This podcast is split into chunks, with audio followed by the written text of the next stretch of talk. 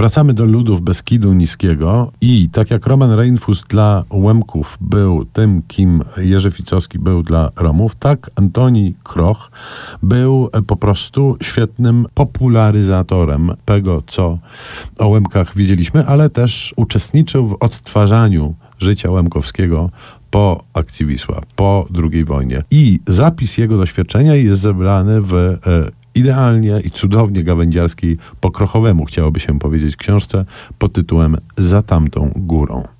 I to jest świetna lektura, myślę, taka inicjująca, y, wprowadzająca nas w świat y, Łemków, ponieważ Kroch przyjeżdża do Nowego Sącza, y, objąć tam pracę w tamtejszym muzeum, mając za sobą doświadczenie życia warszawskiego i podhalańskiego, jest obcym. Nagle ma zająć się sprawami Łemków, których nie zna, którzy nie znają jego i co do których statusu są poważne wątpliwości. że jest to temat drażliwy, trudny, źle widziany przez ówczesne władze, bo to jeszcze przecież PRL głęboki trwa, więc Kroch opisuje swoje doświadczenie człowieka z zewnątrz. To jest bardzo również merytorycznie interesująca książka, bo to jest gawenda, ale gawenda pełna obserwacji, pełna faktów i zarazem uwrażliwiająca na różnego rodzaju kwestie, pokazująca, gdzie są te traumy. To są trudne tematy podane w bardzo taki właśnie y, y, przyjemny do, do przyjęcia sposób. Tak, to jest niesamowite, bo tak naprawdę mamy do czynienia z historią odtwarzania, z historią rekonstruowania e, kultury i jej obecności w polszczyźnie, w e, Polsce jako, jako takiej. Natomiast równie istotni są kronikarze. Tak, bo jeżeli już wprowadzimy się w temat Łemkowski, to dobry to jest moment, żeby poszerzyć wiedzę i takim najpełniejszym z tego, co wiem, kompendium dotyczącym historii i sytuacji aktualnej Łemków jest trylogia historyczna napisana przez Stanisława Krycińskiego. Powiedziałem trylogia historyczna, ale to są książki historyczne, e, faktowe jak najbardziej, tyle że trzy.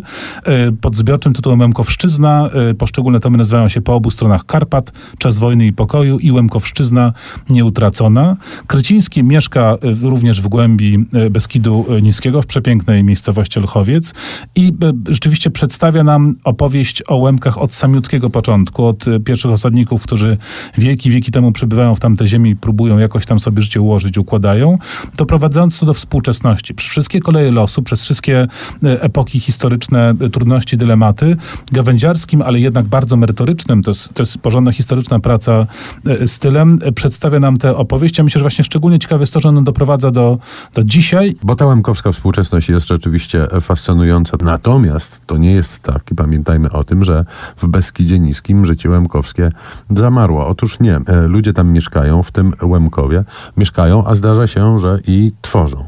Czego przykładem świetnym jest, był niestety, Mirosław Nachacz.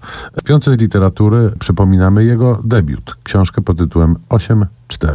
No Mirosław Nachacz to jest bardzo ciekawa i bardzo tragiczna postać y, nowej literatury polskiej. Być może zapewne Państwo pamiętacie. Autor, który wykwitł króciutko po sukcesie Doroty Masłowskiej. Wtedy był taki dobry moment dla bardzo wczesnych debiutów. Mirosław Nachacz zadebiutował powieścią 8-4. Chłopak pochodzący z Gładyszowa w Beskidzie Niskim z pochodzenia łemkowskiego, który przyniósł do wydawnictwa Czarne swoją malutką książeczkę, właśnie te 8-4, bo to jest naprawdę kawał dobrej prozy. Takie opowieści o właśnie codziennym życiu młodych, bardzo młodych ludzi, nastoletnich jeszcze ludzi właśnie w Beskidzie Niskim. Patrzymy na Beskid Niski, patrzymy na tamto życie z perspektywy bardzo młodych osób, dla których e, historia, akcja Wisła, e, wojna i tym podobne rzeczy to są bardzo, bardzo dawne e, historyczne dzieje. I myślę, że zwłaszcza 8.4 świetnie znosi próbę czasu. To jest książka, która wciąż tchnie taką świeżością i pokazuje Beskid Niski na naprawdę z innej perspektywy. Tu musimy się zatrzymać i posłuchajmy może muzyki.